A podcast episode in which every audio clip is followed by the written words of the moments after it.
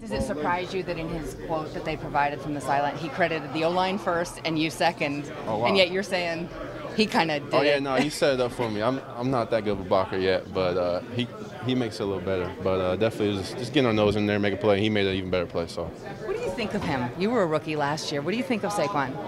Honestly, like he kind of reminds me of myself. Like he's really determined and really, um, really hungry. Um, but he's also, I mean, he's he's also a, he acts like a rookie. He's he's uh, surprised by some things, and uh, we kind of think the same. And I tell him some stories of last year, and he's kind of kind of going through the same thing. So um, definitely, uh, definitely uh, can relate to him a lot. Um, he's a hard worker. Kid wants to win. I mean, he's a big uh, big playmaker as well. So um, definitely relate a little How bit does he act like a rookie? like I said, we just like the, some of the stories I tell him. Um, he's going through right now, and he kind of can relate.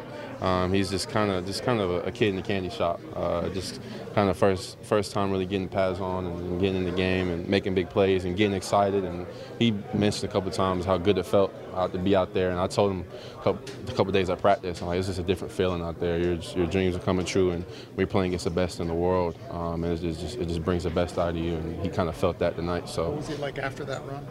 Uh, oh, we were. He was pretty. He was pretty hyped up. Uh, he, he kept saying it felt good, um, and uh, I was kind of bragging on myself a little bit for the block. But uh, obviously, he, he, he did the he did the main work. So Well, he did credit you. yeah, yeah. They told me. Yeah. Um, I, I literally said like I was. I kind of credited him for the big run because he kind of set up the block for me.